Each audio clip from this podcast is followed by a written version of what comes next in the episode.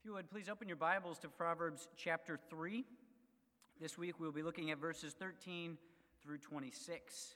It can be found on pages 528 and 529 of the Bibles that are in the pews. Proverbs chapter 3, starting in verse 13. Blessed is the one who finds wisdom and the one who gets understanding. For the gain from her is better than gain from silver, and her profit better than gold. She is more precious than jewels, and nothing you desire can compare with her. Long life is in her right hand, and in her left hand are riches and honor. Her ways are ways of pleasantness, and all her paths are peace. She is a tree of life to those who lay hold of her. Those who hold her fast are called blessed. The Lord by wisdom founded the earth, by understanding he established the heavens. By his knowledge the deeps broke open, and the clouds dropped dew Drop down the dew. My son, do not lose sight of these. Keep sound wisdom and discretion, and they will be life for your soul and adornment for your neck. Then you will walk on your way securely, and your foot will not stumble. If you lie down, you will not be afraid. When you lie down, your sleep will be sweet. Do not be afraid of sudden terror or of the ruin of the wicked when it comes, for the Lord will be your confidence and will keep your foot from being caught. This is the word of the Lord. You may be seated. And as we do, let us together go and ask the Lord's help as we come to his word this morning. Father God, your word says that blessed is the one who finds wisdom. And we come here this morning confessing that we need wisdom and understand that you alone are the one who can give it to us. So, would you, by your Spirit, give us this wisdom, your wisdom? May it come truthfully and clearly from the lips of this sinful man, and may it fall upon ears that are ready to receive it and to walk in light of the wisdom that you give so freely. We pray this in Christ's name. Amen. Is it worth it? This is a question we often ask ourselves, and it's a question that has to deal with cost, consequences of our actions or our decisions. Is it worth sacrificing sleep to wake up early in the morning to get up and exercise? Is it worth keeping the kids up later to swim a little bit more at the pool or to let the babies skip the nap because we want to spend a little bit more time with friends? Is it worth making financial sacrifices today when we really could use the finances today? Is it worth engaging our friend who, with that post or that text, is simply looking for an argument? Life is filled with is it worth it moments and scenarios. And we as human beings, we want to know always what the payout will be, assuming that the payout will be positive. We want to be sure that uh, whatever it is that we're about to do is going to prove to be worth it in the end. In our text this morning, our second of three weeks in Proverbs chapter 3, you can almost hear the father anticipating the son's question Is it worth it, this pursuit of wisdom? Will the consequences be positive? Will the payout be for the, my good? Or using our points last week, is it worth keeping wisdom close? Is it worth trusting in the Lord completely? Is it worth receiving the Lord's fatherly discipline? Maybe the father has asked these questions once himself.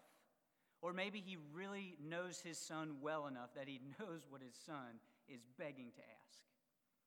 Whatever the case, the Father in our text this morning stands convinced and wants his Son and us equally convinced that yes, wisdom is worth it.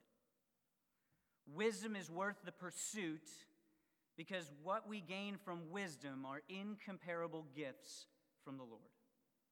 Let me say that again. Wisdom is worth the pursuit because what we get from wisdom are incomparable gifts from the Lord. Page seven in the bulletin gives the three points for this morning, emphasizing this value of wisdom. First, we'll look at the wise person is the blessed person. Then we'll look at the world is governed by wisdom. And then finally, we'll look at the wise person is the secure person. We start with where the Father does, with the wise person is the blessed person. Blessed or blessed is the controlling idea in verses 13 through 18. It is literally the first word and the last word. Look at those two verses. Blessed is the one who finds wisdom and the one who gets understanding. Those who hold her fast are called blessed. This is telling us that everything squeezed between these words of blessing is going to give us a picture of what the blessed life looks like. It will tell us what's going to come out of our diligent search and pursuit of wisdom. And diligence is required. Those three verbs we find finds, gets, holds fast. These all point to the Son's need for diligence, resilience, perseverance. He's going to need to search aggressively for wisdom, as though he's searching for a precious treasure, which he's going to find out he actually is searching for a precious treasure. And when he finds her, he's going to need to forge a relationship with her, of holding her fast, of building intimacy with her. And while this may sound intense or maybe a little bit burdensome for a young son, it is far from it. Because if you're familiar with that word blessed, you know that when it comes to Scripture, it means happy. It would be right to, to translate it happy is the one who finds wisdom. Those who hold fast to her are happy. It is the gain of true wisdom. And of course, this idea of happiness is not the way our world would define it. Because our world is consumed with happiness being about our pleasure, particularly our pleasure sought at whatever cost. Or happiness is simply a feeling that can ebb and flow depending on what is facing us at that very moment. You know, the idea here and elsewhere in Scripture, Proverbs and, and Psalms, just those two alone, include the phrase, blessed is the one, 21 times. It boils down to what one commentator calls living life optimally as our Creator intended. It's what it means to be happy, to live life as our Creator intended us to live. So the Father is essentially saying, Son, if you want to be happy, you need to be wise. Why? This might be the question you are asking. Why do we need to be wise if we want to be happy? Why do we need wisdom? And this is where the middle verses help to flesh this out for us. They fill in the gaps. And first, we see that wisdom holds an immeasurable value.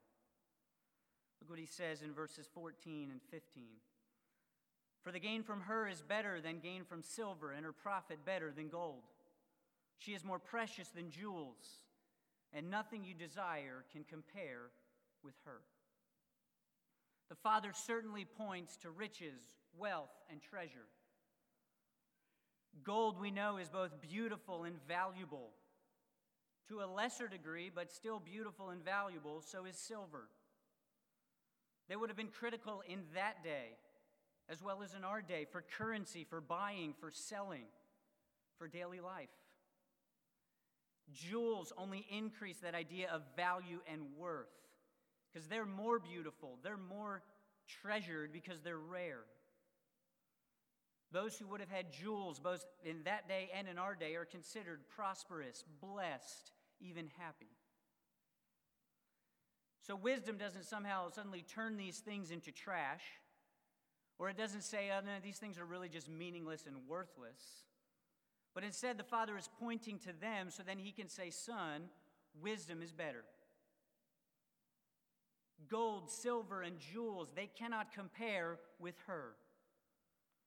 Those things can ultimately be had for a price, even if that price is unbelievably high. Wisdom has no such price, it is truly priceless.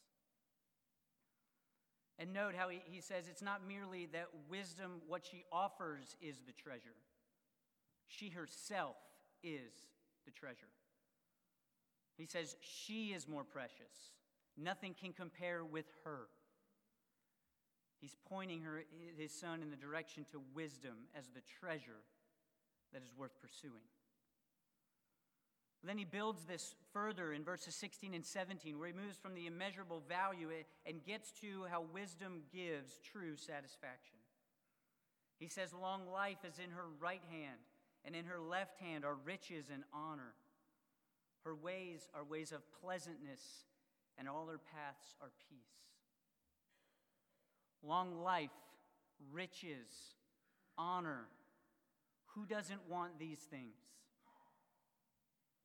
They accurately sum up what every single human being has sought after from the very beginning, and what our world is still consumed with seeking after and trying to secure for itself. People want to live as long as they can, so they try the latest diet, the latest exercise, the latest fad that will promise them health and physical prosperity. People want as much money as they can, so they jump at the latest investment strategy or the very next best get rich quick scheme. People want honor and a name, so they build a massive social media platform to gain a following, and so then they can become that coveted title of influencer. And no, I'm not saying these things are bad in and of themselves. But the Father is telling the Son, you cannot aim for these things. Don't aim for riches. Don't aim for wealth. Don't aim for honor. Aim for wisdom. Because wisdom will give you them, because she's the one who's holding them in her right and her left hand. She's the key to these things. Only by pursuing her will you find these things that you so desperately seek. And this idea would actually will actually get repeated later, not by the Father, but by whoever writes the Proverbs later on, particularly in chapter 22, where it says the reward for humility and the fear of the Lord, wisdom, is riches, honor, and life. Wisdom gives such good gifts to those who grab hold of her. And then on top of that, she gives pleasantness and peace. She leads those who hold her and fixes them on the path that is good and healthy and true. These are the same paths that we heard about last Sunday. The paths that are the fruit of us trusting wholeheartedly in the Lord and in His wisdom. There is satisfaction we see is to be found. But it's not in searching for the gifts that she gives, but it is found in searching for wisdom herself. She is the giver. And true satisfaction comes when we find her. This then leads to the, the, the, final and ultimate answer to the question of why wisdom. And we see it in the beginning of verse 18. She is the way to, she holds eternal life. The Father says, She is a tree of life to those who lay hold of her. You know what the picture of the tree of life points you back to. Points us back to the garden where it represented eternal life. It was a picture of Adam and Eve in perfect communion with God, fully trusting in his good and perfect wisdom. It's what they knew and what they tasted. And it's also what they lost when they decided to turn from the wisdom of the Lord in pursuit of their own wisdom. Of seeing that fruit and seeing that it was good for food and it was good for what? Making one wise. And so the tree of life since then has always been this, this picture, this attaining goal for people to pursue, this promise of blessing, of healing and life. But it's the thing that people cannot attain. The Father says wisdom gives that reward to those who lay hold of her, to those who trust in the Lord, as we heard last week, with all their heart and not lean on their own understanding. And it is in this picture of the tree of life that we're also pointed forward to the one who promises that he will give the right to eat of the tree of life Jesus Christ, the wisdom of God. And so, holding and trusting to wisdom is a call for us to hold and to trust Jesus Christ, who twice in Revelation promises again that those who hold fast to him will eat of the tree of life. You see, the wise person is the blessed person because the wise person is ultimately the person resting and trusting in Christ. Resting and trusting in his perfect life, his death, and his resurrection that has secured for us all of these blessings that we read here in the hands of wisdom. And so, from this first point, we need to ask ourselves where are you and I seeking blessing Or where are we convinced that happiness is going to come from? Parents, where are you directing your children to find blessing and happiness in a world that is so desperately seeking to point them in the direction that is ultimately folly and destruction? We need to be faithful to point our children to true wisdom, the only place where satisfaction and blessing can be found. Because if we look for it anywhere else, we're going to come up empty. No one has ever found true satisfaction and blessing apart from the wisdom of God. So may we take the Father's word to heart and seek to find wisdom. Seek to direct others to wisdom as revealed to us in the Word of God and in the person of His eternal Son, the wisdom made flesh. So find wisdom and hold fast to it in Christ. Second, then, the Father moves from, from the wise person is the blessed person to the world is governed by wisdom. We see this in this short interlude in verses 19 and 20.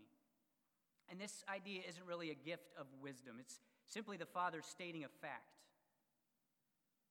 It provides further proof that wisdom is able to deliver on what she promises. And that is because, as these two verses boldly declare, that wisdom has been built into the way the world works. God has embedded it into the very DNA of creation. Now, in chapter 8, the Father will go into further detail about wisdom and its relationship with creation. He will actually turn the microphone or the pen over to wisdom and lets her speak in verses 22 through 31. And what she does is she gives her a rather impressive resume a resume unlike any one or anything else. And verses 19 and 20 provide us with a condensed version. It's the abridged resume, it's the appetizer for Proverbs chapter 8. And the first thing that we see is that the Lord created all things by wisdom. It says it very clearly in verse 19 By wisdom, the Lord founded the earth. By understanding, he established the heavens. Wisdom was the tool that God used to create heaven and earth. The world works because it was fashioned by God's powerful wisdom. Math and science make sense not because of our ability to make sense out of it, but because they're grounded in God's perfect wisdom. There is still much for us to learn about life and all its complexities because the wisdom of God is exhaustive. We are only plumbing the surface of it. Wisdom is not some abstract idea that came out of nowhere. And it's also not like human wisdom, susceptible to change or corruption. It does not change because it flows from the God who does not change. Or as wisdom herself would say in Proverbs 8, the Lord possessed me at the beginning of his work. When he established the heavens, I was there. When he marked out the foundations of the earth, then I was beside him. Contrary to what some may argue, chance had nothing to do with the stability, the permanence, and the goodness of creation. It was all wisdom. The wisdom of God to establish it, to secure it, and to set all things in their right and proper places. And it is because the Lord founded wisdom, or the, the Lord used wisdom to found the earth, that living wise makes sense because we're living how God has wired creation to work. And it also makes sense that why, when we live foolishly, it doesn't make sense because we're living contrary to the way God has wired creation to work. It then leads us to the second highlight. Not only did God create by wisdom, but God sustains by wisdom. We see this in verse 20. By his knowledge, the deeps broke open, and the clouds dropped down the dew. Wisdom was not a once and done, set it in motion and go. Her work continues each and every day. It has not and it will not cease. The deep and the dew, they're both pictures of water. Water in every time and every place is a necessity. You can't live without water. Water from the deep was, was typically viewed as chaotic, as dark, as violent. The wisdom of God controls that. The dew that falls from the heavens is far less violent and chaotic. It's a critical part of how God continues to renew the earth so that it may flourish and glorify Him. His wisdom controls that too. With all the heat and humidity that we've had over these past few weeks, and it's been a lot, I've always grumbled because as I wake up in the morning, I can't see out my window because they're covered in dew. And prior to this week, I would grumble and complain, but this week, in light of this sermon, I've learned to appreciate the dew that is even on my windows. They are means of God's provision in what has been a very dry season. If I was so desperate for water, thankfully I'm not, I could go out and start collecting it and then bring it in and use it as my family sees fit. There are places on earth where people must do that. These are means of God's provision by His wisdom. The dew is a testament to His sustaining wisdom. He makes the vital, life giving water available to His creation in both the great ways, like storms and things bursting out of the ground, as well as in the seemingly trivial ways, the dew that collects on our windows in the morning. And to bring this idea even further down then from the clouds, this truth that God's wisdom governs the world and sustains it has direct implications on how you and I should live. Living by our own wisdom or by the wisdom of this world is not simply foolish. It is seeking to live outside of how God has designed this world to function. We currently find ourselves in a moment where many are trying to do this very thing to live outside of God's good and wise design in a number of different ways. And the result that we're seeing is chaos, confusion, and pain. We're seeing it in almost every sphere of life at this moment. But the truth of how God governs by his wisdom means that we need to faithfully proclaim this wisdom. We need to warn those who are confident in their own wisdom that will, will only lead to destruction. It cannot bring the happiness, the satisfaction, the security, or the life that it's promising it will bring. Because only the wisdom of God can bring such things. But we also need to examine our own hearts. Because we are just as prone, as we just sang, to wander contrary to the wisdom of God that is governing the world at this very moment. We are prone to trust in our own happy in our own ability to secure happiness, protection, blessing and peace. Instead, we need to pursue his wisdom. It is reliable, it is true, it is fixed. I like how one commentator puts it this way to encourage us to pursue this kind of wisdom. If the Lord, with wisdom as his tool, accomplished the wonders of the various phases of creation, think what his revealed wisdom will do in the lives of those who find it. If his wisdom created the mountains, what can his wisdom do for us? If his wisdom caused the seas to come forth, what can it do in the lives of his people who trust in him with their whole heart, soul, mind, and strength. May we humbly receive his wisdom and walk in his wisdom as he's outlined it for us in his wise and holy word. Finally, the Father shifts back to the gifts, and we get to the wise person is the secure person. Wisdom brings protection to those who gain her. We all want protection. It's why we have so many insurance policies and we're always called to renew them all the time, and why we get incessant junk mail telling us to get new insurance policies. It's why we have security systems and other means of securing ourselves or providing refuge. And without dismissing any of those, the Father wants His Son to know and to trust in the protection that wisdom provides. It's better than the latest and greatest home security system. It's more valuable than the personal bodyguards that all the celebrities walk around with. We see this in verses 21 through 26. And these also, like verses 13 through 18, build upon each other. And the Father starts that this security we find in wisdom starts with obedience. Obedience is the key. He says, My son, do not lose sight of these. Keep sound wisdom and discretion. These are the only two commands of this second lecture. The first lecture was filled with commands, kind of sprinkled all the way through. For wisdom to protect the son, wisdom has to be present. And for wisdom to be present, going back to last week, it needs to be rehearsed. It needs to be guarded. It needs to sink deeper and deeper, not just in the mind of the son, but in his heart, so then it flows out of him. It must be as much on the inside as it appears on the outside. For only then can it protect the son as advertised. The son can't rest on his laurels. He can't reach a point where he says, I have wisdom. I have arrived. He needs to keep coming back to it. He needs to keep putting it before his eyes, keep it sinking deeper and deeper into his heart. And through wisdom, then, and through obedience to wisdom, comes the security in all situations. Look at verses 23 and 24. Then you will walk on your way securely, and your foot will not stumble.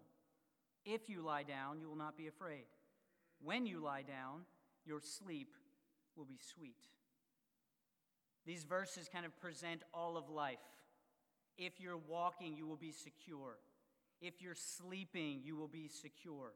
And everything in between, you will be secure. And we confessed the security earlier this morning as we sang the song, song, the words of Psalm 121. It's the reason why I picked it for us to sing this morning. It fits well with what the Father is instructing his Son to do. Wisdom keeps us secure because wisdom keeps our eyes to the hills, to the maker of heaven and earth. We find security as we walk. We find our feet stable and not stumbling because they're walking according to the paths of the Lord, the paths of wisdom. No, this doesn't mean the path will be easy. It doesn't mean there won't be bumps in the road or times where it winds to the left or to the right but we will not stumble as we walk them. Our foot will be secure. We won't hit that rock that we didn't see or trip over that stump that just seemed to appear out of nowhere. For those who've hiked, you know what I'm talking about. Wisdom promises we won't find ourselves tripping and stumbling along the path. We will be walking secure as we go.